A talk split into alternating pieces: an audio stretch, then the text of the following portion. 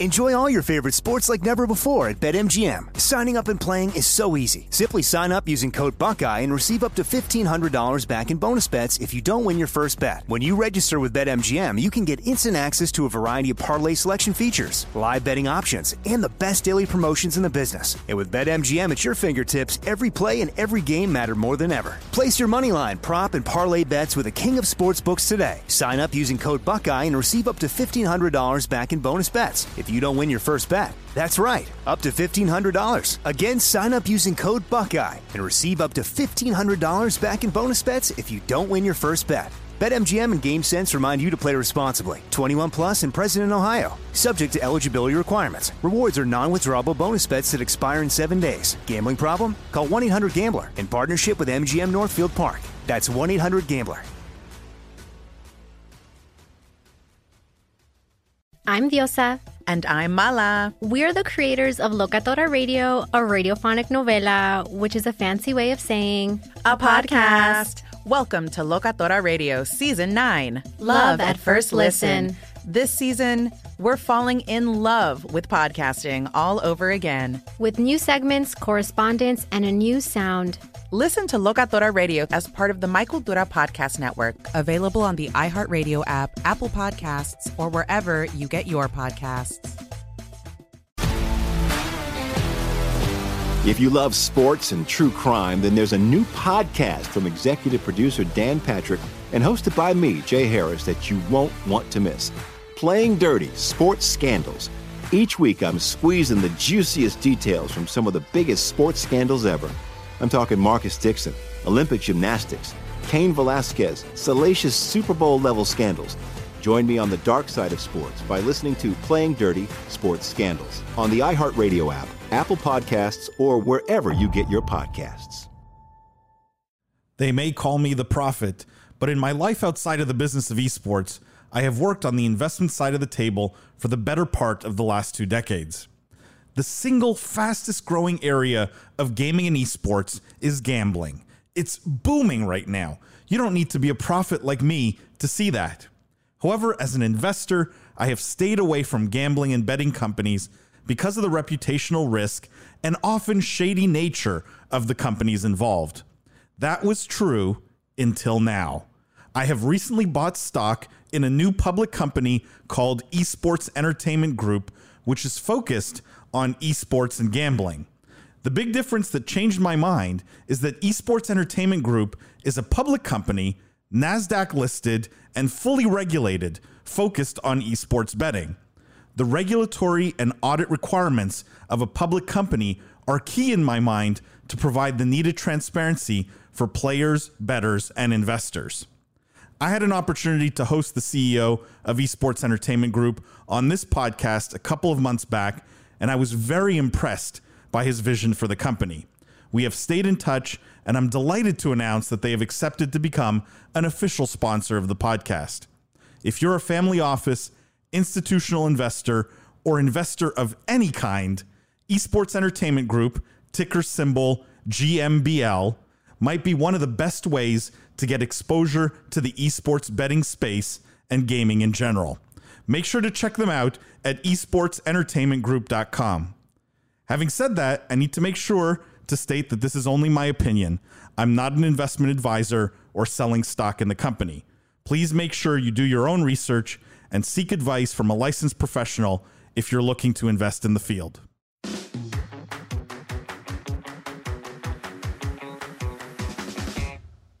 Welcome to the Business of Esports podcast, the official podcast of esports. We explore the intersection of business and esports, one of the fastest growing industries in the world and the future of fun. Please welcome your hosts, William the Esports Professor Collis and Paul the Esports Profit Dawalibi. The Business of Esports podcast begins now.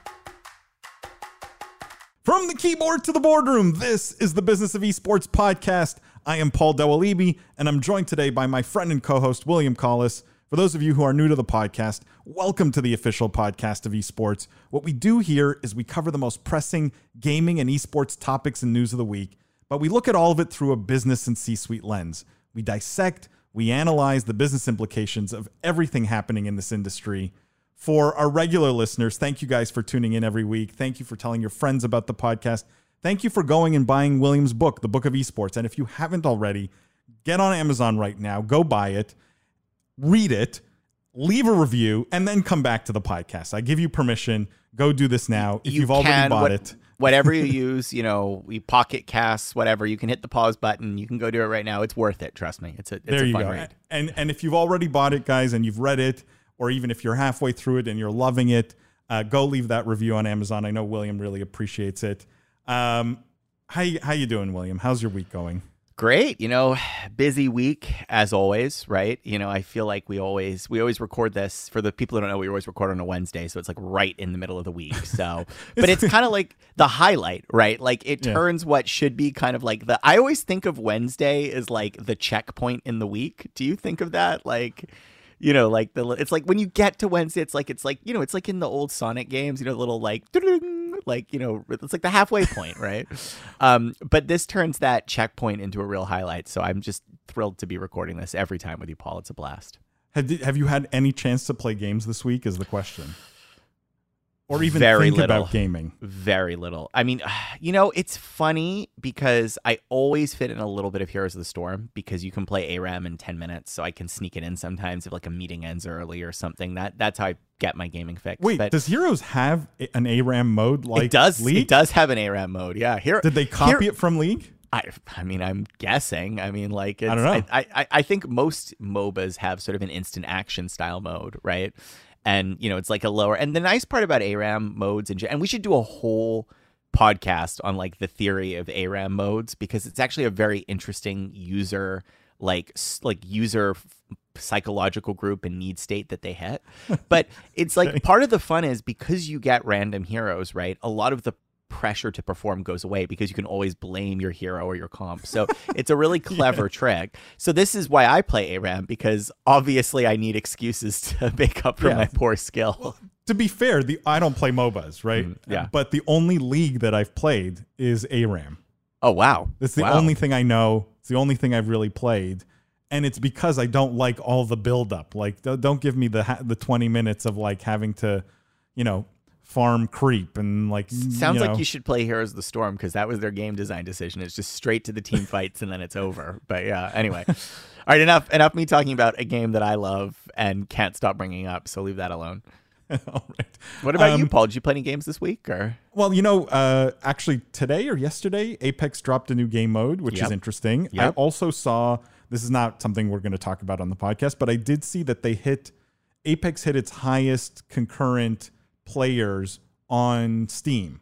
Uh, Wow. Because Origin doesn't publish their numbers, but Steam does. Uh, and it's somewhat, I guess, a barometer of how well it's doing on Origin. Also, I would Yeah, I'd imagine there's a pretty Um, tight correlation there.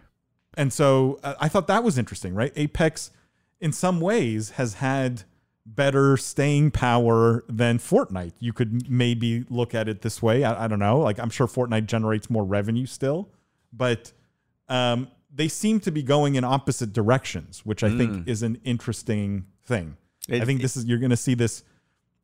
This comeback of Apex and interest in Apex over the next few months because of this new 3v3 Well, game you mode. you can spearhead Apex. I'll spearhead Heroes, and then we'll both have a like. Man, if if even half of that comes true, Paul, 2022 will be a very special party for us. So we'll be like. Um, I'm still waiting for my Oxygen Apex team, you know, invite here, William. I'm still waiting Yeah, to be yeah. signed as the oldest Apex player in history. Like, I, you know, we we still need to make this happen. Is, is what I'm saying. Well, it's not too late, Paul. It's not too late. you, you know, we we know you have the skills. We've seen them time and time again. there you go. Um, look, we do have an amazing guest on the podcast, William. I want to get to I want to get to Jimmy. Um, our, our guest today on the podcast is Jimmy Baratta. Jimmy entered the esports world in 2017. He began by advising clients within his network on the nuances of the gaming ecosystem. After a series of projects and live events, Jimmy has grown to become an instructor of esports at the University of California, Irvine, as well as a minority shareholder and senior advisor for competitive org XSET. Jimmy, welcome to the podcast. Hey, Paul. Hey, William. Thank you so much for having me. I'm happy to be here. We have three professors of esports technically now. That's right. Um, yeah, we got we got the triumvirate. It's like this is Power Rangers. We get to make Megazord now or whatever. um, I, Jimmy, for our listeners who maybe don't know much about you or maybe aren't, I know you literally probably know everyone in the industry. I think you're one of the most well connected people around. But for those of you who don't know you, a little bit about your background, uh, what you did before you got into gaming, why you got into gaming, you know, what you're focused on now in the esports world. Just a bit of your story and your background would be great. Sure. I mean, that's pretty loaded. So definitely stop me when I start talking too much and people start tuning out. Uh, but yeah, you know, I've been a lifelong gamer. Uh, I have an older brother that taught me, you know, to play NES Mario, and I was one of those kids that was holding a controller that was disconnected from the console. And so, uh, you know, this is this is very much in my blood. Uh, in 2017, I was working as a civil litigation attorney uh, in Orange County, California, and uh, you know, when when something's not your calling or not your path, I think it's easy to to step away and reevaluate reevaluate what you want to do.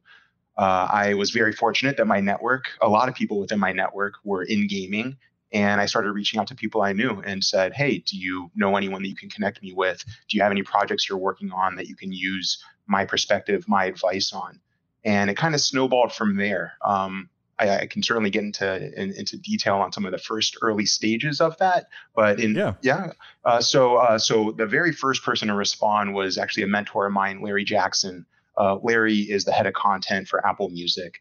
Um, Larry basically had an email sitting in his inbox from Clinton Sparks, uh, formerly the VP of Biz Dev over at FaZe Clan.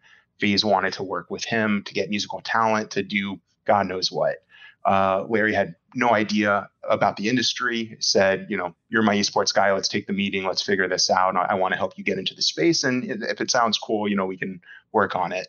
Uh, that led into about eight months of negotiation and meeting with FaZe Clan, as well as with Travis Scott and some other entertainment properties for uh, a lot of projects that ultimately didn't come to fruition. But what did happen was my own network expanded tremendously.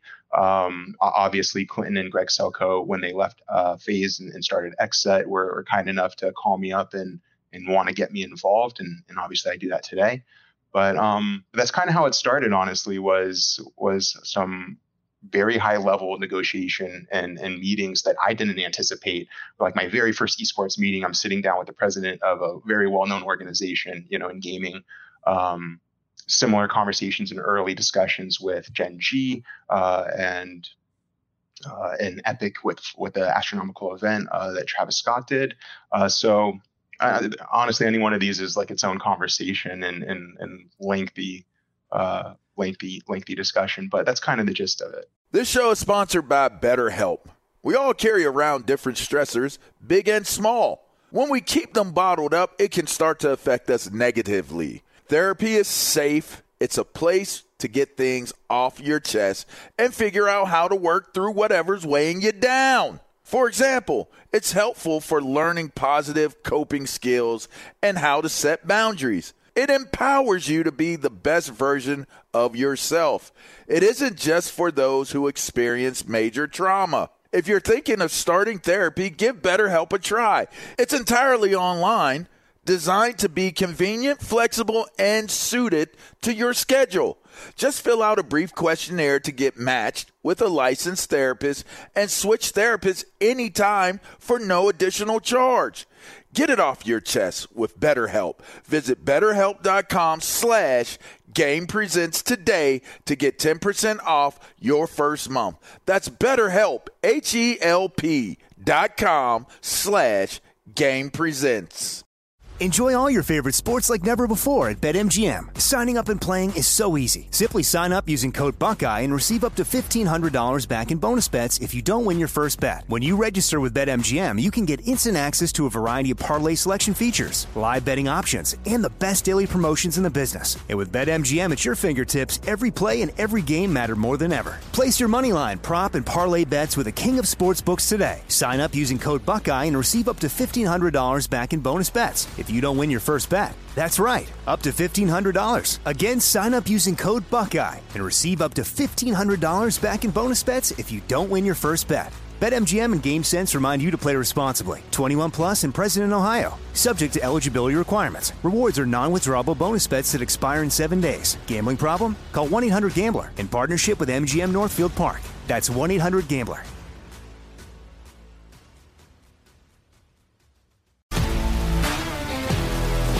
If you love sports and true crime, then there's a new podcast from executive producer Dan Patrick and hosted by me, Jay Harris, that you won't want to miss. Playing Dirty Sports Scandals. Each week, I'm squeezing the juiciest details from some of the biggest sports scandals ever. I'm talking Marcus Dixon, Olympic gymnastics, Cain Velasquez, salacious Super Bowl level scandals. Join me on the dark side of sports by listening to Playing Dirty Sports Scandals on the iHeartRadio app, Apple Podcasts, or wherever you get your podcasts. You know, I didn't know part of this, and now I'm a little bit upset that you know the head of, of Apple Music, but yet the Business of Esports podcast does, I don't see it sort of front and center on the Apple Music like app, Apple Podcast app. Like, where are we? I want to see it just like, like business of esports, then Taylor Swift, then like whatever else. Yeah, Like, there's wh- a wh- why has this not happened? certainly certainly above Justin Bieber. I would say certainly. well, well, you know, let's let's work on my recurring guest slot, and then we can we can talk details. I love it. Um, Jimmy, one you know one thing that fascinated me about your background, especially, is you know, like being a lawyer is is is I, I guess there are lawyers in, that work in esports and gaming, but it it was most definitely a career change for you. And I and my general question here, it's not specific to anything, but general question is like I get asked a lot from people who are maybe a, a like mid career who see the gaming opportunity, are passionate about it, and want to get in.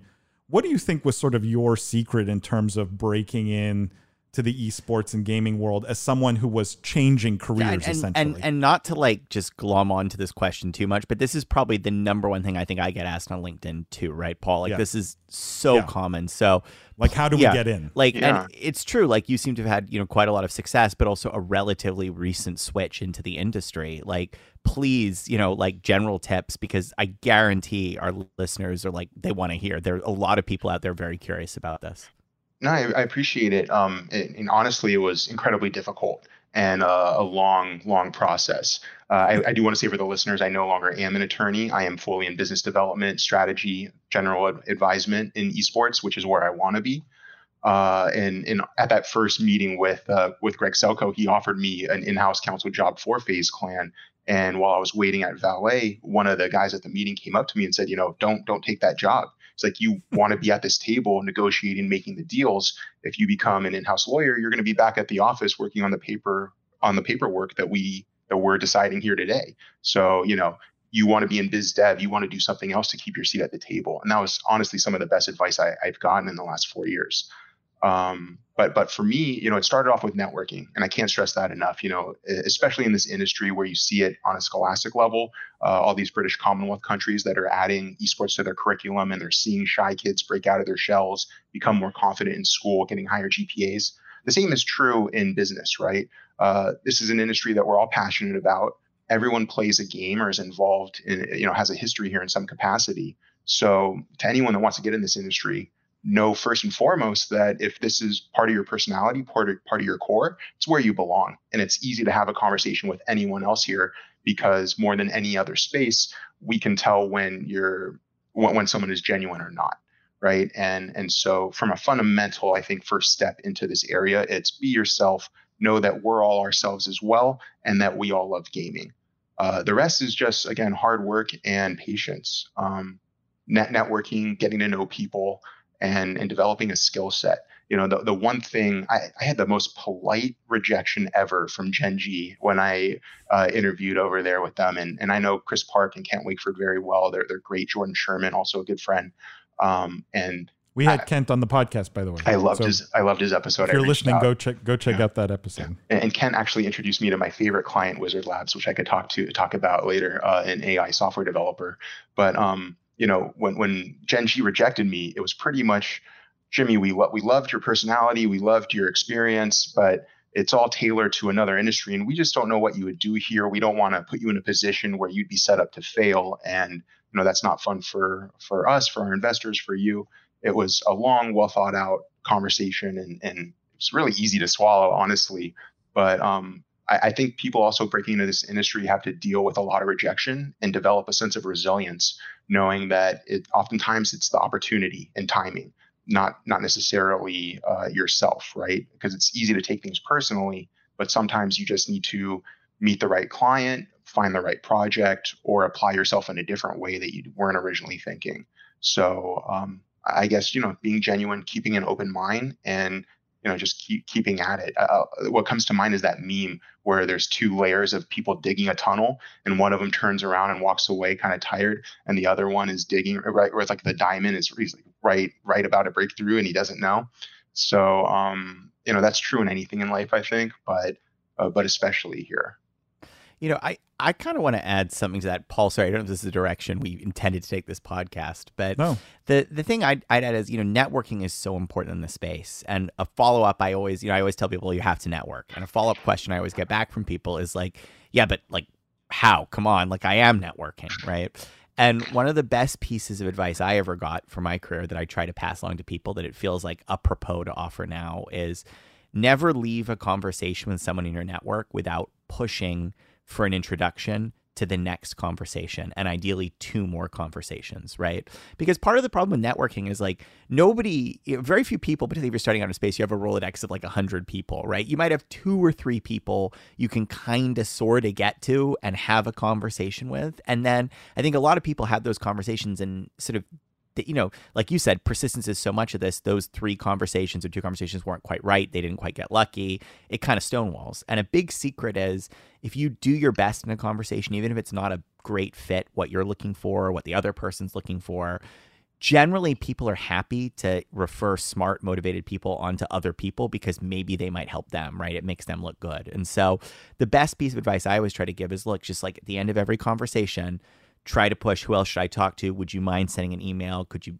make a referral to me one to other people and it really it really exponentially expands the power of your network because it lets you keep going until you do get lucky that one conversation that you really needed to hit you know william i, I totally agree and i did want to take it in this direction because i think we probably don't do enough of this on the podcast but jimmy i was curious also to ask about the the university of california irvine sort of experience and what you know what some of you know because you touch on a lot of things in the esports space from you know team to companies like wizard and you know some of these other projects you've got going on um, how do you feel about the current state of esports education right? Like um, uh, I'm, because both william and i you know teach uh, i'm always curious to get the perspective of someone teaching somewhere else in terms of where you think that piece of the industry is at from a maturity standpoint and and also just from a you know what what do you what do you want to leave your students with? Yeah um, and, and you know just a quick tangent on uci i. Actually a few years ago was enrolled to take my course the course that i'm currently uh, teaching at uci i. Hmm. wanted to network i wanted to meet other people. They had great seminars great speakers um, and and and obviously uci is a, a brand name and then I got incredibly busy and was fortunately able to drop the class at like the last ad drop day. And uh, fast forward to two or three years later, and I'm emailing the instructor because we just had Mark Deppe on a live event I, I, I co-produced, and I said, hey, you know, I, I, would love to guest lecture for for one of your classes. And they go, well, actually, how would you like to teach it? You know, and that was kind of how I got the job. I was like completely unexpected, and I'm very thankful for the opportunity. I've always wanted to do something like that. Uh, but back to the core of your, your question, which is, you know, the current landscape or state of education, you know, I see it in uh, in elementary and high school type setting to be a lot more successful than it is at higher levels. And I don't know if that's because they have more enthusiasm or a larger user base, but um, or, or, more opportunity because you do have these kids that are required to go through a, a specific curriculum, so they're forced to funnel through a new program if you add it or not. Um, but I, I, see it incredibly successful at that level. Uh, a little bit more difficult the higher you get, which is odd, right? Because the higher you get, typically the pyramid gets pointier and sharper, meaning all those minds want to be there and they're more motivated, more educated. But um, consistent with a discussion that the two of you had last week with the Esports Certification Institute, you know, what's a cash grab? What's there legitimately? What, what, what you know, it's hard to evaluate the different opportunities available for education at higher levels. That's why I like UCI, and I'm sure that's why both of you like teaching as well, because you know you were able to vet the program for yourself and and and teach something subject matter that you wanted to teach. Um, I'm currently in the in the same discussion with uh, with Tiger Woods Foundation. Tiger Woods is nonprofit. They want to develop a sort of uh, an esports certification program, but the biggest question uh, is what makes it valuable. You know can we do something where this isn't this isn't just a piece of paper? This has true value to the people that go through it. That's their primary concern which is wonderful. And and you know i'm kind of helping navigate those waters and and see if we can come up with something that is of value. Um, and fundamental to that and to finally answer the question uh, what's valuable in these programs i think uh, first and foremost is i think just developing a fundamental way of thinking you know going into esports knowing that it's different than other industries that you have to i mean that's why i love your guys podcast honestly. It, it, taught me to think of things from a higher perspective than i was accustomed to and adding that to my dealings to my consulting I mean, I, told Paul this in confidence in private. I just said, you know, I'll, sometimes I just take your opinions, you know, your Williams opinions from the show. I repackage it, and everyone thinks I'm brilliant. but, um, but, but truly, it is about. I think, you know, some people open up the New York Times every morning. In our industry, you need to open up the business of esports newsletter, uh, email. I, I, read your emails religiously. I watch the show and, and other other sources as well that we won't plug here. But um, Jimmy, yeah. your check's in the mail. That is Thank you. really an incredibly warm endorsement, yeah. and yeah. that's wow. I have a huge smile on my Although, face. Now, now I'm thinking, William, we need to be packaging our takes as NFTs so we can get, at least get a cut Paul, of when people repackage I've it. Right? long like, been saying we should NFT everything. It's like it's the time. Everything. Yeah. which, by the way, the world's first esports NFT, which we minted here at the Business of Esports, um, because of the increase in the price of Ethereum, has been reduced in price. So go check it out. Uh, the original uh, world's first esports NFT. Yeah. much, much more reasonably priced now. Uh, Only what is it? Ten Ethereum now? What, what are we at? Like twelve? 12 oh, very 12. reasonable. Very reasonable. Come on, from 470. Oh, much, much more, much more. This is the discount of the century. Yeah, you should have led the podcast with that. Like, why would you not own that NFT? I try. I try. This, the it's the stealth plug here, William. Yeah. Right? You saw how I slipped that in, just like that. Um, well, well. Speaking speaking of slipping stuff in, I think we have um, some exciting news topics to to jump tons into. Tons of news. So tons much news, news this week. week. So much news. Uh, we're not going to get to all of it for sure. So make sure you check out the live stream, guys. Every single week, 8:30 p.m. Eastern time, every Wednesday. We cover all the stuff that we just couldn't fit into the podcast. This week, there's like a dozen stories. There's no way we're going to get to all of them on the podcast. So go check out the live stream uh, if you love the kind of content we make here, guys. Let's start with Riot. Okay, Riot Games made made a bunch of waves this week. Um, there were a lot of people talking about this story. Um, I will bring it up here so you can see see the headline here. Riot Games updates its privacy notice to start developing voice comms moderation. Let me just show you the other headline, also related. It's the same story, but this one's a bit more telling. Riot Games to record Valorant voice chats and review for harassment and hate speech. It says there are currently no plans to implement this change in League of Legends, according to Riot. Um, so basically, this is it's it's dead simple here. They've changed their privacy policy so that now Riot will record everything you say in voice chat and be able to review it f- to see if you're toxic, basically, and I assume be able to ban people if they are being toxic over voice chat do I, I wish I sort of I, I kind of want to create a little video like or call it our tinfoil segment. Like, do any of you believe that Riot here is being totally virtuous and this is all about banning toxic players? I I a hundred percent do, Paul. I mean that's that's really okay, what this good, is all. William. I was hoping no, that. no, no, no. Quite, quite, quite seriously. I mean, obviously, you know this this is like such an interesting news story. I mean this could be our only news story i think. There's so many implications to tease out of this both for riot slate of games for how other publishers might behave in the industry and also candidly for how chat software like discord is going to behave going forward right? Like this is a really because again riot is an industry leader. This isn't like you know publisher 3592 doing this right? This is like this is arguably the gold standard this is a lot of implications. I definitely do believe toxicity is a piece here. I, I really do.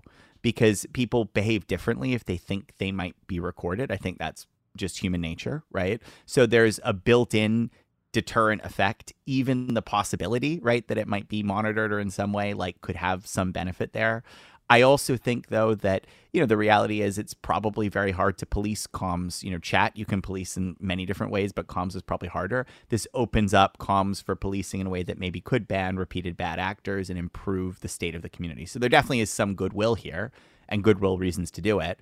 That being said, there's got to be a lot more, right? Let's unpack what the lot more is. Let, let's let's drop your facetious question. Riot's got to want to do more here. What's the more they want to do? Jimmy, I'm curious. What's the more you think they want to Well, do? yeah, or do you think they're completely virtuous here, and this is all about toxicity? I really appreciate William's altruism and optimism. I unfortunately don't see through the same lens. I, I see this as a fluff PR piece to cover up something that they were probably already doing and utilizing in other ways.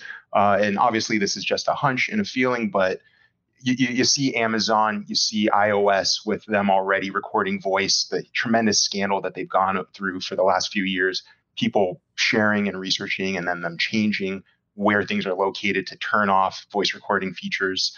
And and every time opening up social media and saying like oh that's the thing i was just talking about with my friend like now i can buy right? You, you know these these voice targeted ads. Um, i don't know what riot's intent is for recording all of our voices here but there's already a pretty decent system with the self-reporting of toxic players, hackers. After you get killed, right? You can or you can right-click any of these players' names, submit this person for hacking or this person for saying something, you know, a racial slur or something else in violation of the game's terms of service.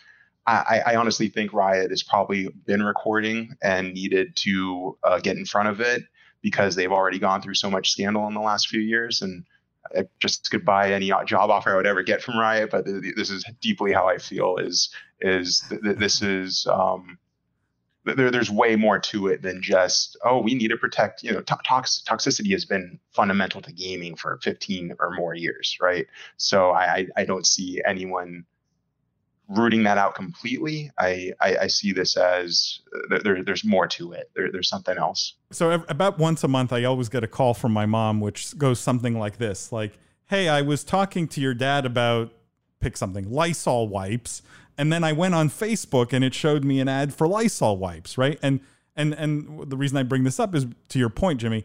Our phones are already recording us, right? Am- Amazon Alexa is already recording us why do we care that Riot is now going to record us? I guess is the que- is one of my questions. And the second question is if we're trying to be constructive here as a group, right? And and we believe that Riot is truly going after toxicity. Other than this, how do they how do they root out toxicity in voice comms? Like what are the other solutions? Yeah, well, look, I mean, so let's let's actually unpack. So ra- rather than like I I do want to say I definitely believe Riot thinks toxicity is a problem because it is a problem, right? Like just to be clear, like no one can have played Valorant or League of Legends or really any of these MOBA games or not MOBA games, like you know, sort of uh, top tier competitive esports, and not encountered some really negative problematic stuff. It's sort of, and I definitely think if game publishers could wave a magic wand and get rid of it, they would, right? Like they'd rather not have it in their games. It's a net net detriment. So again, I definitely think toxicity is a motivation here. I think it's an important thing Riot is doing. I think at the end of the day, they're a free to play game, though. We have to remember this. They are fundamentally a free to play game, right? They monetize through their store. That's one way. They're very good at doing that and giving you champions. But the classic way most free to play things monetize is, let's be honest, advertising, right? And, you know, just to really anchor Jimmy's point there, I would be stunned if this didn't in some way connect back to an advertising play or an advertising opportunity because that's just the business model that the business is on, right?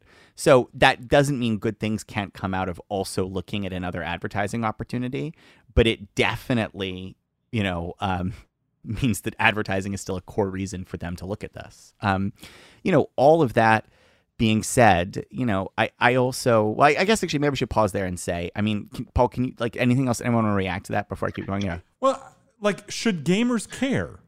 Should we care as as gamers? Forget about the, the, the business side's important. Obviously, we're a business podcast, but like should gamers care that this is happening? I mean, I mean, I personally don't. Like, like you're saying, you know, I have an Amazon Echo. I my phone, I'm sure, records me and gives me those targeted ads all the time.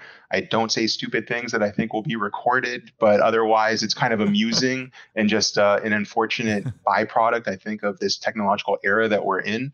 Uh, so I, you know, the, the first part, I, I, don't necessarily care that I'm being recorded. I'm sure a lot of people do, and I, am sure there will also be the opportunity to turn off certain targeted ad features, like you can in other social media sites.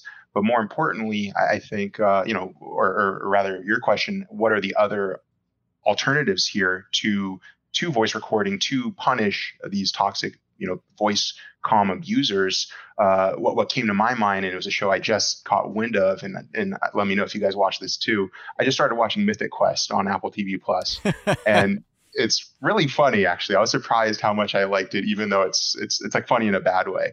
Uh, but what they did in this one episode with all of these fascist gamers was they just put them all on the same server with one another, so that their propaganda didn't affect other people. You just you know stick them in one random server, they'll, they'll, harass each other, and everyone else will be saved. And I thought it was so funny and clever. But then it reminded me, you know, Activision did that, right? They put all the cheaters in the same lobby with each other, in the same server with each other. Anyone suspected of hacking on Call of Duty is now in the same lobby, and it was. Uh, I, there was a meme. I, I love memes because it's like the most culturally relevant reference. But there was a meme of Thanos.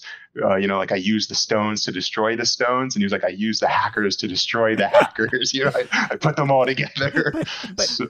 but but it's interesting because you know it's not just this isn't done just for negative behavior. It's done for positive behavior too. So who who you know let's look at World of Warcraft and the roleplay servers, right? Or the PvP versus PvE servers, right? There's definitely an acknowledgement that you know, grouping like types of gamers together has benefits. And I agree, Jim, it's an interesting point. You know, I like the the grouping piece has been around for forever. That's a really exciting solution to see. I, I personally think it's probably underemployed by publishers, right? Like, you know, um, you know, and I'm also just tired of their grouping criteria for me being I'm bad at the game, so I go in you know the lowest ranked pool. like, yeah. Enjoy all your favorite sports like never before at BetMGM. Signing up and playing is so easy. Simply sign up using code Buckeye and receive up to $1,500 back in bonus bets if you don't win your first bet. When you register with BetMGM, you can get instant access to a variety of parlay selection features, live betting options, and the best daily promotions in the business. And with BetMGM at your fingertips, every play and every game matter more than ever. Place your moneyline, prop, and parlay bets with the king of sportsbooks today. Sign up using code Buckeye and receive up to $1,500 back in bonus bets if you don't win your first bet. That's right, up to $1,500. Again, sign up using code Buckeye and receive up to $1,500 back in bonus bets if you don't win your first bet. BetMGM and GameSense remind you to play responsibly. 21 plus and present in Ohio. Subject to eligibility requirements. Rewards are non-withdrawable bonus bets that expire in seven days. Gambling problem? Call 1-800-GAMBLER in partnership with MGM Northfield Park. That's 1-800-GAMBLER.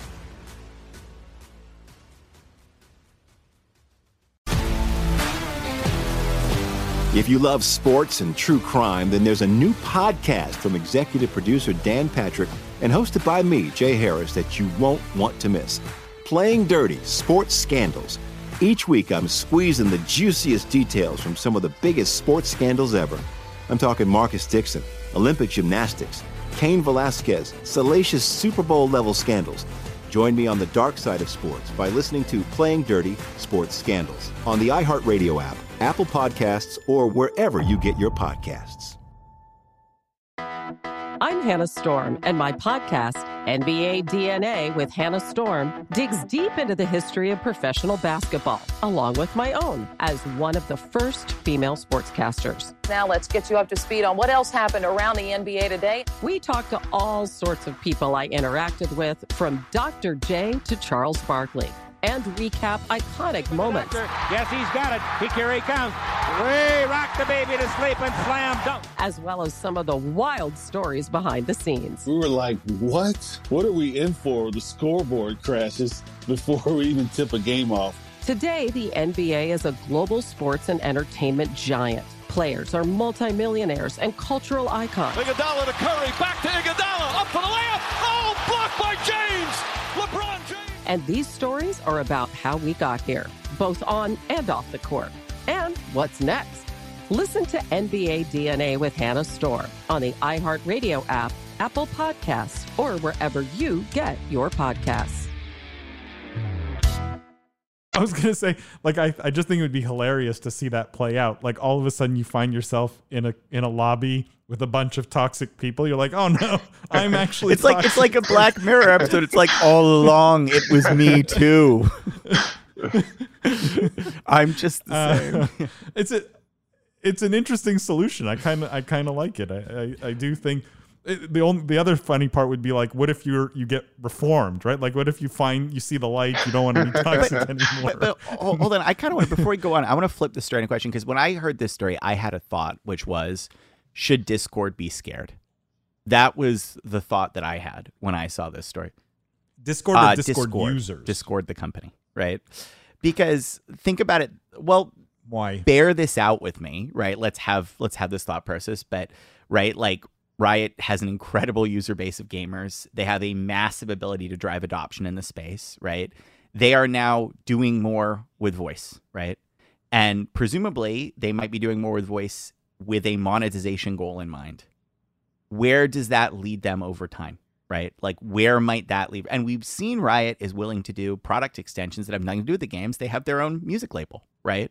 Like, could we come to a world where Riot is a credible Discord competitor rather than sort of what it is today, which is the ink like the chat solution you go with in Riot games because it's already there and you're too lazy to open something else. You know, and I, I I'm quite being quite serious here, Paul. I see your face. You're like that doesn't, but uh, really think about it. No, like, yeah, it's a good idea. It's a good thought. I actually didn't think you were going there. Interestingly enough, like I, I think it's an interesting thought. I, I I put forward the example of Battle.net chat, right, which should have displaced everything because you know when Blizzard was at its peak, that they their voice chat solution should have put everything out of business, and it didn't. Um, but where I thought you were going, uh, I'm sorry not to get to your question here, but where I thought you were going was Discord should be uh, Discord users should be worried because Discord might look at this and go, "Wait a second. We have 180 million users doing voice chat, right? At some point we probably want to go public. We're probably going to have to show revenue and and and start monetizing this massive user base. How might we do that? Maybe we record everyone's conversation so we can sell very targeted ads or sell data or right? And and they may say, "Well, League of Legends is doing it, or not, or not League. Riot's doing it with Valorant. Like, why can't we record conversations too? And so it may set this precedent where Discord looks at this and goes, "This is perfect. We'll monetize like this." You know, the the data I've seen suggests that ads are, are definitely the, the the next wave, right? And that people are moving away from subscription based models. So I think it's a real concern for for Discord users and and for anyone else, honestly, that that uses some type of voice chat heavy platform or community. What what I've learned from you from users because I have way too many, I have way way way too many friends in the 13 to 17 age demographic, just by by nature of my uh, the different projects I work on and, and who I need feedback from. These kids will hop into any game server and just use it for a voice chat lobby and then they will open up a Zoom or do some type of screen share and watch their favorite streamer play on YouTube or Twitch. Uh, but they'll hang out in Fortnite lobbies just for the voice chat feature.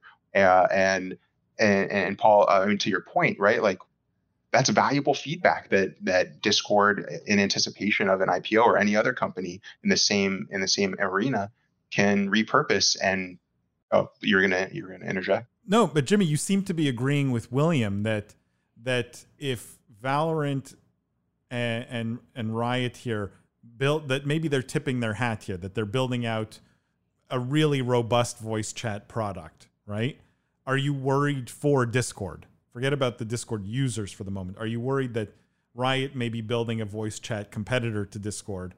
And and this is just part of laying that groundwork. Oh, I, I don't think they're gonna. I don't think they're building a competitor. I think they're trying to utilize some type of AI to uh, you know to, to sell targeted ads. Um, I, I also think, and my initial distaste at this article was really just how it was phrased. You know, I just don't care for the the whole. We're doing this to protect you from toxic. eh, They're doing it to try and monetize uh, everything that they can from their users because that's the biggest question in this space, right? Is we we can grow these massive communities, but how do you how do you bleed them dry? I guess, and and so uh, I'm not worried for Discord. I'm worried for the Discord user personally. Interesting. I, I mean, I'm I was wondering the question. If I were Discord, I'd be concerned because I see two arrows fired from bows that lead in the same direction, right? Like fundamentally, you know what I mean? But you all they also have given you a clear a clear like if you're Discord, you're somewhat happy at this announcement because Riot has done something before you have, and so you don't look like the bad guy anymore, right? R- Riot has created a precedent that you can just follow, and and you, if anyone criticizes you, go well. Riot's doing it right, and so you, you, I, I don't know if I agree with that, guilty. Paul. I, I don't know if I agree with that. I, I don't think this notion of Riot giving cover fire to other companies is actually how people would perceive things in the space, right? Like I think Riot operates in a different way with a different wavelength and a different fan base. And I think, you know, like I, I just do you think this would give cover fire to Activision Blizzard? I think if they did this, it would be perceived very differently. Like I think the reality is So you don't think Mm-hmm. if tomorrow Discord came out and said, "Hey, we're going to start recording every audio call on Discord, and it's to root out toxicity, Mm-hmm. right? We don't want we don't want people, you know, we don't want toxic people or you know uh, uh, horrible people and you know saying horrible things on Discord, and so we're going to record every conversation to root out Mm-hmm. the toxicity." Do you think you don't think that the riot announcement gives them I, I mean, some sure, cover sure, fire it gives to them do that? some, but I again, I think it's, I don't know. Maybe I'm, I mean, maybe I'm naive here, but I, I tend to think that every like one thing I've really learned about esports is each publisher and each company has its own sort of, I guess, you know, like what I say, community armor score, right? Like it can it can bear like there's so much goodwill built up in a property, which determines how people perceive the actions of that particular company or business, right? And I think Riot is a company with a lot of goodwill built up behind it that can get away with pushing the envelope in a lot of ways that other companies can too. And I think the well, Riot did it first defense isn't really, it's not how gamers, I think, think about their products or their product classes. I don't think they compare across publishers or compare Discord to Riot the same way that we might in a business setting. I think a lot of gamers interact with them in isolation. You know, there are plenty of people who play, you know, Battle.net who've never, you know, played Valorant or League of Legends or haven't played it in the last couple years, right? Like it's a much more isolated experience on the consumer side that makes me think that these the the fact that Riot did something, you know, first or did, it's it's not it won't be perceived that way in a in a community wide rollout. That's fair, guys. Let's can we stay on the topic of voice chat and move on? Uh, we have a few stories with Sony, but the first it's a great segue because we just talked about Discord and chat, and this story um, is is all about that. And the headline here from BBC is, hang on, there we go. Sony's PlayStation to integrate Discord chat for gamers. So basically, Sony's going to be integrating Discord into its PlayStation network by 2022. Um, supposedly, Sony has actually invested in Discord, holds a minority stake in the company now, which is interesting. I don't think the numbers, I didn't see any numbers disclosed anywhere. Uh, but the, the they state, then this is a quote, our goal is to bring the Discord and PlayStation experiences closer together on console and mobile starting early next year, allowing friends, groups, and communities to hang out, have fun, and communicate more easily while playing games together. Uh, this story is especially interesting in the context of the discussion we just had, which is, you know, Discord is this platform on its own. Now we're seeing it being used essentially as a call it not white label, but as a technology that is integrated in in another platform. Um, could Discord, by doing this and having their own platform, become sort of the de facto standard for voice communication? Like, do do you guys think that this is a major major win for them being integrated into PlayStation Network? I think it's huge. I mean, it's another platform to acquire users through, right? So it's very big news for Discord. Um, you know, I think on this podcast previous that this sort of feels like it should have been integrated with Microsoft. I think it's also a win for PlayStation. You know what I mean? Like I think they need to bulk up their online and their community features. And I don't know if adding Discord does it the same way it would have done it for Microsoft, which already had a rich suite of things to bolt it onto and cross leverage with. But I think it's a very good start for Sony in terms of continuing to amp up its sort of online community driven offerings. Um, it's also interesting to me that it's paired with, like you said, the investment that's referenced there. Because again, you know, I typically I, I don't think Sony is in the business of holding small minority stakes in lots of different businesses unless they're not thinking about an acquisition down the road, right? Like typically you put in a little bit of capital to learn, to have a seat at the table with an eye to a much larger strategic investment or a purchase down the road. So this all hints to, you know, Discord's future as well. And I imagine if you think Microsoft might be a likely buyer, and we certainly did, and there were some rumors about it, right? There were rumors about it, right, Paul? Um, you know, if you think Microsoft's likely buyer, like Yeah. yeah, Although was Microsoft rejected. Yeah, was rejected then Sony, you know, is the other side of the street, right? Like they're literally the Burger King across from the McDonald's. If somebody, if you're thinking about going there, you might as well check the menu on the other side first to see how much they charge, right? So, um, I think it's, I think it's very, I think it's win-win. But- is the takeaway. here's my my question, Jimmy, for you, which is your your Discord, right? You're you're dominating the the gamer communication space, right? No one's using the in game for the most part. Like everyone who's playing is using Discord, and so you go to Sony and you say, "Hey, use Discord as your voice chat because people are going to use us anyways. So you might as well integrate us into your you know existing infrastructure, existing tools." Do you not think Discord could go make this same pitch to Microsoft still. And maybe it's even stronger now because you tell Microsoft, by the way, we have all the Sony players who are going to be using Discord technology to chat, right? We can we can make it all connect. And so by Discord being the voice communication layer across all platforms, do you think that's their play here or this is just a one So that's the hardest part for me to grasp here is the rejection of Microsoft within this immediate investment and partnership with Sony because I saw this as the future of cross-platform gaming. You know, me as a PC gamer, whenever I play with console gamers on PlayStation or Xbox, the hardest part for us is voice chat. Not, you know, not none of these console gamers can can just load up Discord unless they want to do it maybe on their phone and then they have two different headsets. It's a huge headache. So we end up going with uh, a lot of times we use Xbox chat because there's an app for it, you know, on PC, or we do in-game chat. And when I read this story, I thought, well, this is great because this solves a huge problem. The the the native voice chat platforms on consoles is shaky at best. Even the Xbox One is, is I, I mean, frankly, it's terrible. It drops out all the time. It lags. Uh, the interface is sloppy. So I loved this. But to, to announce this right after rejecting Microsoft, how do you go back to Microsoft and say, hey, we use you to gas up our deal with Sony to get a bunch of great press, and you know you're still going to have to work with us because now we're too big to fail and, and unavoidable. I, I, it's kind of again that's where I'm scratching my head is where do you go next from here? Because I, I love I, I love the interconnectivity uh, and and just bridging this pl- cross-platform gap. But to go back now to Microsoft in six months or however long it is, um, how do you think they're going to receive that phone call, right, or, or that first meeting? I don't know, uh, not well. maybe not well. You're right. Um, I, I think this confirms though that Discord is gonna is gonna go public. This there's no buyer. I think for Discord at this point, the the two the two big potential buyers in some ways, in some cases, I think are, are off the table. But but uh, William, you you know, how do you feel about Discord as a destination, as a standalone platform, versus Discord as a communication layer that gets embedded everywhere? Do you have a feeling on sort of I one path versus another? It's tricky. It, it's interesting to me because you would think that Discord would rather be a true platform rather than just a bolt on to existing. You know what I mean? Like, you would think that Discord recognizes the value of building an independent destination, right? That's how you maximize the monetization potential from your users. Um, you know, just being, but that being said, you know, I wonder if for them, I, still get the sense that, and this is maybe unfair. I don't know if somebody else can, but like, I was going to say they don't really know how to monetize. So they're still on the challenge of grow users, right?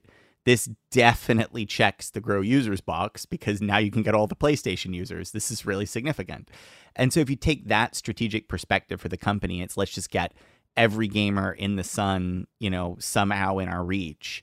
And then we'll figure out how to make 10 cents per user or whatever it's going to be. this isn't that bad of a move. But I, I do wonder if long term it doesn't curtail some of their potential because, you know, really they should if they're if they're building to maximize their market value, they should be a hub rather than just a tool that's injected into somebody else's hub. So can I conclude that you think then this is probably more of a one-off deal? That it doesn't make sense for them to pursue the hey, we want to be the integrated communication layer for everybody and therefore this is just a one-off maybe to spite Microsoft, maybe because it was part of the deal with Sony's investment. Uh, you know that this is a a one-off thing, and we probably won't see them doing five more deals I- like this. you know, I, I, think the reality is a deal like this will beget more deals like this, right? So whether or not it was intended as a strategic decision or just a one off, the fact is the door is open. Other people are going to be knocking on Discord to ask to do something similar. They're going to do more similar things. So it's it's a Pandora's box in that sense. So I don't see the problem. You know, I, I really don't see the problem with it. Honestly, bolting into other platforms. Um, the, the whole goal here is to grow a community as fast as you can, to grow the largest, strongest community, uh, and point it in whatever direction through recording their voices or otherwise, whatever direction is, you know will likely yield some form of monetization. And I think by strapping on a PlayStation and then maybe Nintendo or Microsoft or, or, or Steam or whoever it is down the line, uh, all Discord's doing is getting more and more users, right? And more people familiar with their brand. I was not a Discord user three, four years ago before I got in this space. And now I prefer it to iChat or iMessage, right? I would rather have a Discord call than any other type of call. I would rather have a Discord direct message or a group thread than any other platform.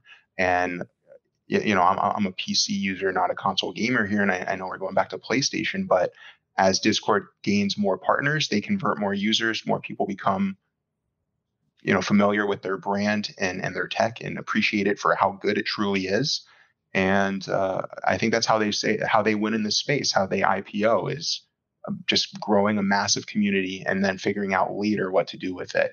And the fact that they can get x million playstation users by this one partnership Uh, because you, know, you know that's how they're that's how they're reporting it i think to their investors and shareholders right? They're not saying these are how many installs we have or monthly active users on our platform. It's rather here's the total discord fan base here's the total playstation. We'll lump them together and that's our new number right? It, it's it's inflating their their value but it's really not all that truthful or sorry all, all that untruthful. No, and and it's like to me this is classic like pre-IPO playbook also, right? It's a big sort of big brand kind of deal. The it's going to push big growth numbers to your point, Jimmy, right? Like I the, to me this feels a lot like we're gunning for that 30 billion dollar IPO, that 30 billion dollar public valuation and and this is one of the ways we get there. Um, it makes me even more confident by the way in my 30 billion dollar uh, valuation prediction on Discord. Um, guys, let's let's stay on the Sony theme here because there's there's more Sony news this week, and and this one was interesting. This one, the headline was Sony reportedly preventing Resident Evil Village from being on Xbox Game Pass. Um, so this is not like one of the most anticipated titles of the year. It's a you know it's it's a title that Sony's putting out, but That, that's not true. Resident Evil is a pretty big franchise. I, I think it's safe to say this is one of the largest releases, at least this month. This one, okay, quarter, sure, right? sure. Yeah. Um, but according to leaked documents, the deal between Sony uh, and and and Xbox is that um, Microsoft is prevented, is prohibited from distributing uh, the game through Xbox Game Pass. Now, on this podcast, we've been uh, huge fans of Xbox Game Pass. I think William is fair to say, right? Uh, and how successful? I. I think it's the one of the major drums we beat is that Game Pass is a huge force in the industry, and it's only going to grow more in importance and reach. And so this this to me I think is the first time I think publicly I've seen a story like this where a publisher in this case Sony is actively saying, "Look, Microsoft, we're willing to have our game on Xbox, but you cannot put it on Xbox Game Pass." Is this is this a, a red flag for Game Pass, William? I don't know This how you're seeing this. This is the power of Game Pass, Paul. This is the power of Game Pass. How dangerous it is in the industry as a force for control for Microsoft and because Sony is willing to let it go to the, the, what was previously the ultimate taboo, like cross system. Now they're happy to let the game go to an Xbox so Xbox users can buy it, but they are not willing to let it be part of Game Pass, right? They're they're essentially saying that to some extent they view Game Pass as more of a competitive threat than the Xbox console or at least an Xbox console launch, right? And the reason for that is pretty simple. Why do they not want it on Game Pass? Let's just be explicit here. It's because they don't want Resident Evil to drive Game Pass adoption. They don't want people who Sony's put a lot of money. It's this Resident Evil 7, right? The Village, right? Put a lot of money in developing it. This is a, Eight. you know, yeah, eight. What I can't keep track. Whatever. Yeah. Resident Evil. Resident Evil. Everything. Everything past three for me. The franchise didn't. No, it's not true. Everything past four. Four was where the franchise stopped for me. Um, but um, yeah. But like, look, they because their fear is that people will want this game. You know, I do think this is a game with a strong niche audience. If you are a Resident Evil fan, you have been a fan of it for a long time right? It is one of the few sort of marquee actiony survival horror games that scratches that itch. It's basically this and Silent Hill. And they don't want a game that they've worked hard developing to be driving the adoption of a major service for their competitor, right? That they are scared is actually, as I said earlier, more threatening to them in terms of this lock in subscription model than the actual Xbox platform. So they're fine if you buy an Xbox to play this game, but they do not want it to be that hook that gets you on the subscription Game Pass model. Jimmy, you had some thoughts on this. Uh, I just keep nodding my head. I wholeheartedly agree with William. I, I, I want to add, you know, that something that's interesting to me, and we'll get to in the next story as well. I'm sure. You know, on, on one hand, you have Sony doing these deals that you think enhance cross-platform play, and then here you wonder, well, why why are they preventing you know uh, use use of this title on Xbox? And Paul, to your point, you, you, know you can still buy it on the Microsoft Store, right? You just can't use it on Game Pass. And William just hit it on its head, right? It's this is Microsoft's most innovative initiative for the past few years, and certainly the next several. Um, I think we all agree it's it's you know we're, keeping a close eye on this. I know I am. I'm excited to see where it goes and and and, and what kind of users it it grows and more importantly also what games it gets because currently it's not enough for me personally but um but the fact that sony is okaying certain cross-platform things and then pulling back in other areas i, I think they're scared of game pass um, not not a lot more honestly to add. I think William said it pretty well. Enjoy all your favorite sports like never before at BetMGM. Signing up and playing is so easy. Simply sign up using code Buckeye and receive up to fifteen hundred dollars back in bonus bets if you don't win your first bet. When you register with BetMGM, you can get instant access to a variety of parlay selection features, live betting options, and the best daily promotions in the business. And with BetMGM at your fingertips, every play and every game matter more than ever. Place your money line, prop, and parlay bets with the king of sportsbooks today. Sign Sign up using code Buckeye and receive up to $1,500 back in bonus bets if you don't win your first bet. That's right, up to $1,500. Again, sign up using code Buckeye and receive up to $1,500 back in bonus bets if you don't win your first bet. BetMGM and GameSense remind you to play responsibly. 21 plus and present in Ohio. Subject to eligibility requirements. Rewards are non-withdrawable bonus bets that expire in seven days. Gambling problem? Call 1-800-GAMBLER in partnership with MGM Northfield Park. That's 1-800-GAMBLER.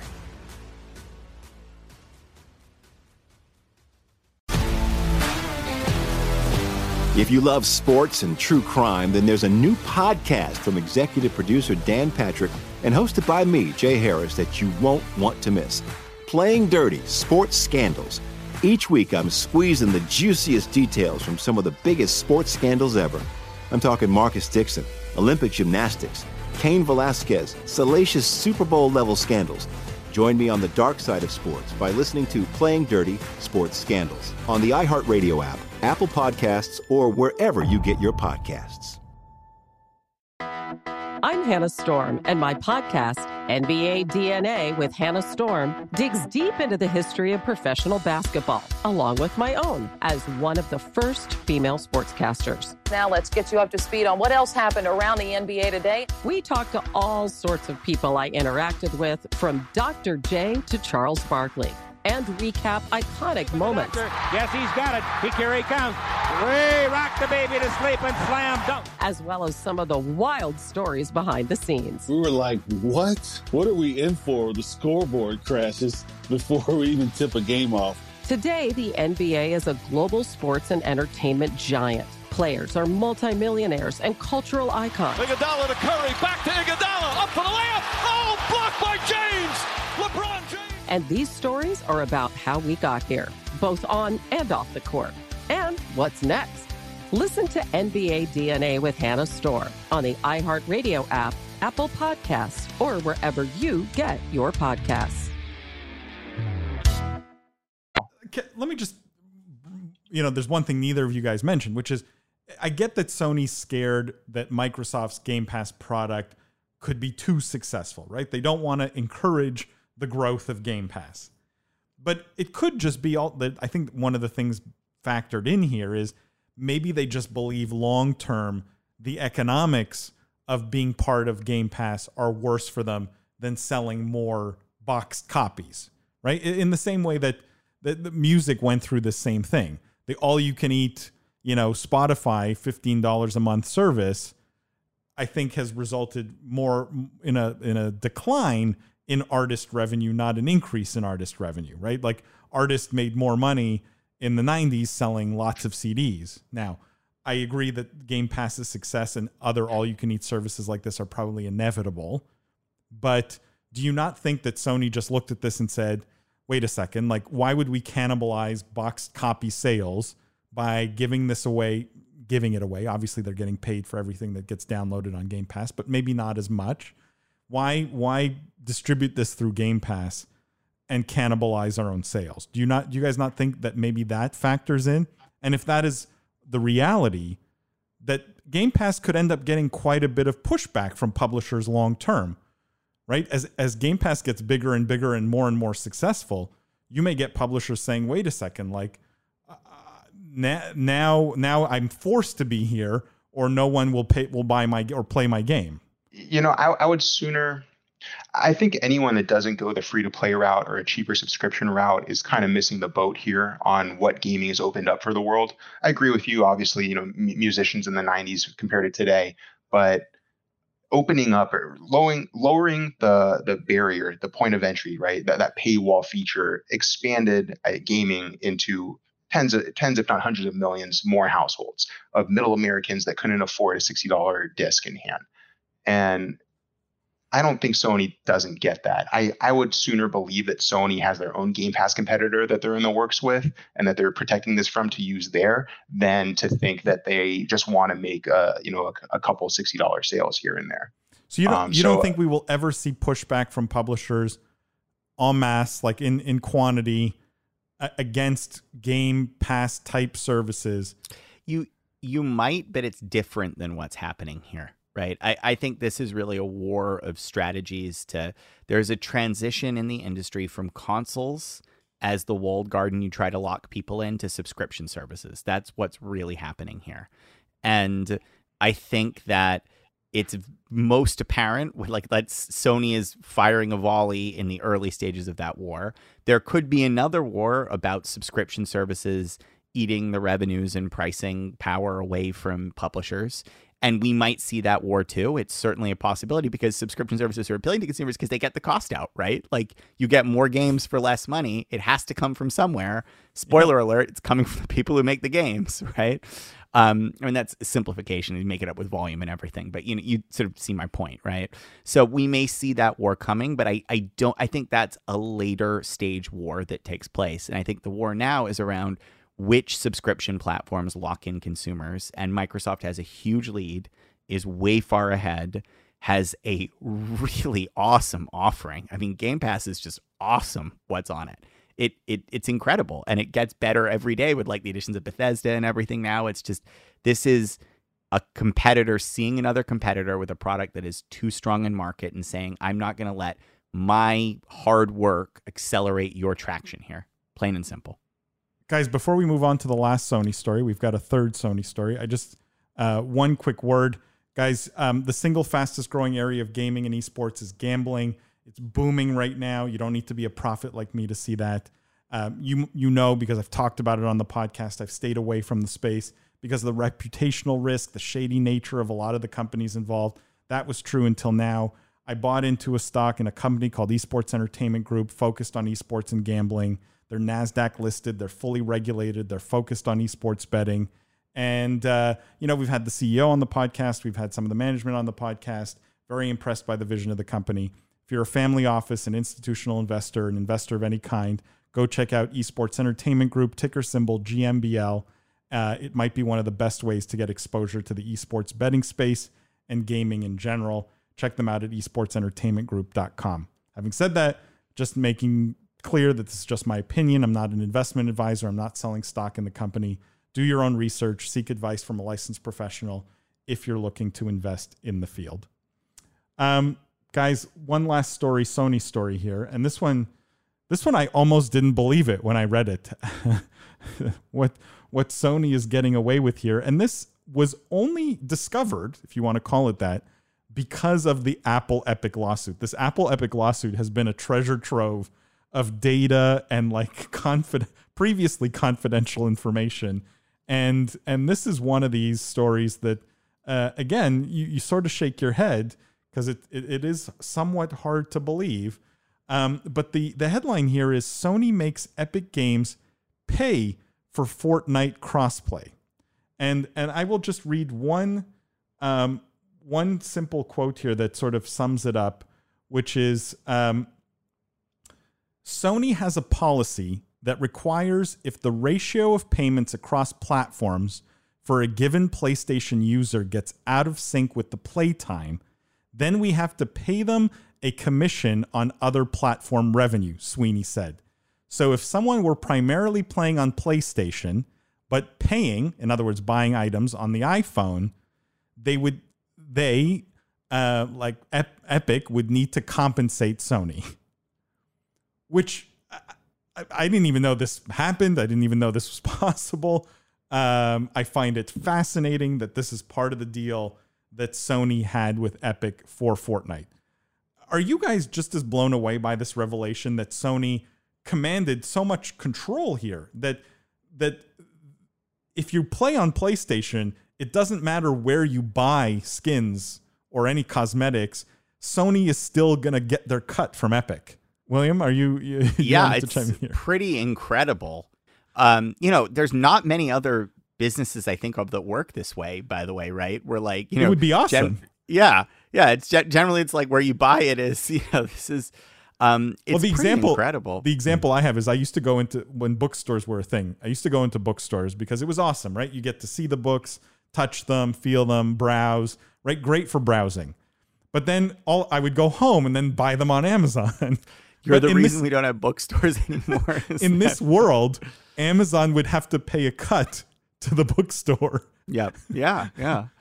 Um, it's pretty incredible. Um, I mean, it, it, makes me think of two things. One is, are relationships like this industry standard, right? Like, is there a similar relationship with Xbox that we don't know about, right, for yep. crossplay? Because it seems crazy to me that it would exist for Sony and then Microsoft wouldn't have leverage to get similar relationship, or at least wouldn't know about it and try for it. So that's one thought that's out there. Um, the other thought here is it shows the power the platforms still have in extracting value, right? Like, I bet this was not a great because I guarantee you this doesn't let Epic go to the other platform and be like, give us some money back. We got to give it to Sony. This is just Epic paying more money, right? Like, this is a in, in essence a tax being exerted by the platform holder here. And it's a pretty you know candidly cumbersome tax. And i think it's very very interesting that they were able to get it across and it highlights their power as a market maker here. So jimmy what's your take on this? Uh, the, in some ways like i don't want to get too deep into the apple epic lawsuit here. I, you know we may touch on it on the live stream but it's one of these things where you know Fortnite and Epic have continuously tried to downplay sort of the power of the distribution platforms, but in some ways, like they're they're they're bowing down to it here, right? Like it's it's compensating the platforms where the game is played um, versus where stuff is bought. I'm just curious how you see the power dynamics here between Epic, Sony, and Epic and everyone else, pretty much at this point you know, two or three years ago, when I shamefully was a huge Fortnite gamer and loved playing with uh, with my clanmates, uh, I would sing Epic's praises because I couldn't believe they brought together Sony and Microsoft and you know all these worlds that were so far apart. Right? It was like a dream come true for gamers for cross-platform play, for me to have all these friends on PlayStation that I never got to play with back when I was an Xbox gamer and then became a PC gamer uh, more recently. Um, now I look at this and you got to admire, I think, the deal makers and, and, decision makers over at Sony because this speaks to their corporate culture, their hesitation for cross platform play, and then their ability to negotiate and work that into the deal where they made it worth worth it for them on their end. And I would be surprised if Nintendo or Microsoft have this worked into their deals. Just well, maybe Nintendo, but Microsoft never had the same hesitation. I think they wanted to just open up right and, and connect everybody. Um, but I, I, would be surprised if they didn't renegotiate or, or, you know next phase right? It's like hey wait a minute. What about this rev share thing that you guys are doing? We, we want in on that now. It, it's incredibly clever um, but yeah i went from really valuing epic's finesse and deal making ability to seeing from this article that well, that was actually sony all along epic's just footing the bill.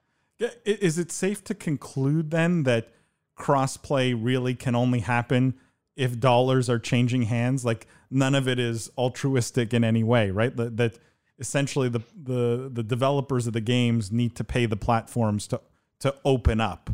It, seems to be um it certainly looks that way or you know i'd like to be an optimist. I'd like to think that the gaming culture is that strong and we all want to play together and you know have fun with one another but uh, but this was a sad revelation. William, William, do we see a precedent here? Will we see more of these? You think deals where um, you're muted? Deals where essentially, you know, the the game developer is going to need to pony up dollars to encourage crossplay.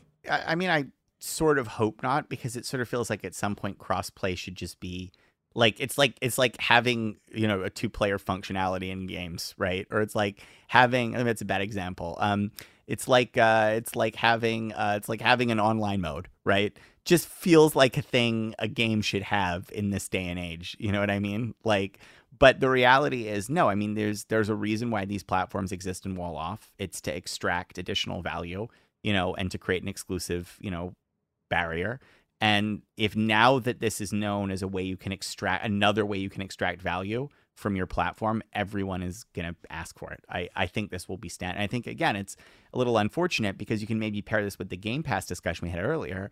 A theme here is it's getting harder to be a publisher, guys this is getting tough here. You have a revenue squeeze on the subscription model. You now sort of need cross platform to keep all your users, you know, because to get your users to be happy, but now you're going to have to pay for that more too. Like this is this is getting to be a weird place in the market to be right now and I definitely think ironically you're seeing power dynamics shifting a little away from publishers. And I, I do think there'll be a backswing. I think there's tools and techniques publishers can have to fight back. But it is it's interesting to read the two stories together and say, yeah, it's probably a little harder to be a game developer now than it was a few years ago because the forces are moving to chip you away at the top and bottom of your balance sheet. Yeah, but most of them are still reporting record revenues and things like that. So it's not it's not like well, yeah, exactly. All, I mean, it, take like, it take it with a grain of salt, right? But it's it's it, it's a rising tide, just the popularity of gaming exploding, obfuscating I think a little bit of a bigger problem, which is the game developers themselves have had a period of I think impunity and control in terms of owning the underlying game properties. And now you're seeing other people in terms of the platform holders and other people who finding additional ways to extract power from that ecosystem. So, you know, the the days of single publisher dominance, I'm not saying they're over by any sense, but there's definitely a weakness in the armor that this is exposing. And, and this is a good thing, though, in some ways, right? Like, eh, I think we spent a lot of, especially in the early days of the podcast, talking about how publishers had maybe too much power, wielded too much power. No? Yeah, yeah, yeah. I mean, if you read my book, The Book of Esports, one of the theories is sort of the consolidation of the landscape around the publishers and, you know, the ability of a consolidated landscape to push back and extract value from publishers. And this is part of what's happening here. Um, on that note, uh, sorry, Jimmy, you had a thought? I just got to jump in and let William yeah. know I just I apologize. I just rated it today. I realized I was going to come on the show. I couldn't be here without. Well, rate. I, I have I, your book. I had to rate it. I did it five I, stars. I, appreciate you rating Jimmy, but there's actually a six star option that you could. um, uh, Jimmy, you did my segue for me because I was going to say, you know, to, speaking of the book of esports, if you've bought it and you've read it or you're halfway through it, go leave a review, five star rating and review for William on Amazon. Uh, that wraps up this week's podcast. Jimmy, how can people find you if you want to be found? uh, they can search for me. Uh, Jimmy Baratta on LinkedIn is usually a safe bet, or email jimmy at ftempire.com. Uh, follow you on socials, anything like that? No. Um, yeah, why not? You know, at Jimbo Danks is my handle. Um, I love it. If you want some mediocre Call of Duty at gameplay, I love it. I love it. Sign sign me up. That's Um, way to sell it. Way to sell it. Uh, Jimmy, thank you so much. You were awesome. William, thank you as always. Guys, uh, make sure if you're listening, tell your friends about the podcast. Go leave Williams a review on William's book on Amazon, The Book of Esports. Definitely go do that. I know so many of you have read it and not left a review. Uh, and make sure to check out every single week, guys. After we do the podcast, we host a live stream. It's an after show. We cover all the stuff that didn't make it into the podcast. Uh, it's a lot of fun. We get to interact with you guys. Um, it's uh, it's also a bit more casual, so it's a bit more loose, and we do some fun, more lighthearted stories also. So go check that out every Wednesday evening, 8:30 p.m. Eastern time. You can basically watch it anywhere: LinkedIn Live, YouTube, uh, anywhere you follow us, Twitter. Uh, it gets broadcast everywhere. And uh, make sure you follow us on all those socials: Business of Esports on YouTube, Biz Esports, pretty much everywhere else: TikTok, Instagram, Twitter, uh, at Biz Esports. And uh, as always, we will see you guys next week. Thanks for listening to the Business of Esports podcast. Check us out at thebusinessofesports.com and on Twitter at BizEsports.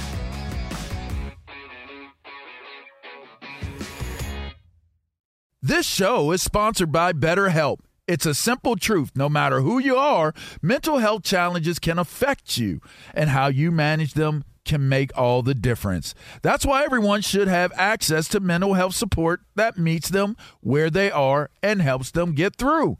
BetterHelp provides online therapy on your schedule. It's flexible, simple to use, and more affordable than in person therapy. Connect with a licensed therapist selected just for you. Learn more at betterhelp.com. That's better, H E L P.com. At Bet365, we don't do ordinary. We believe that every sport should be epic. Every home run, every hit, every inning, every play. From the moments that are legendary to the ones that fly under the radar. See for yourself when you sign up today and get $150 in bonus bets when you bet just $5. Whatever the sport, whatever the moment, it's never ordinary at Bet365. 21 plus only must be present in Ohio. If you or someone you know has a gambling problem and wants help, call 1-800-GAMBLER. Terms and conditions apply. I'm Diosa. And I'm Mala. We're the creators of Locatora Radio, a radiophonic novela, which is a fancy way of saying a podcast. Welcome to Locatora Radio Season 9 Love at First Listen. This season, we're falling in love with podcasting all over again. With new segments, correspondence, and a new sound. Listen to Locatora Radio as part of the My Cultura Podcast Network, available on the iHeartRadio app, Apple Podcasts, or wherever you get your podcasts.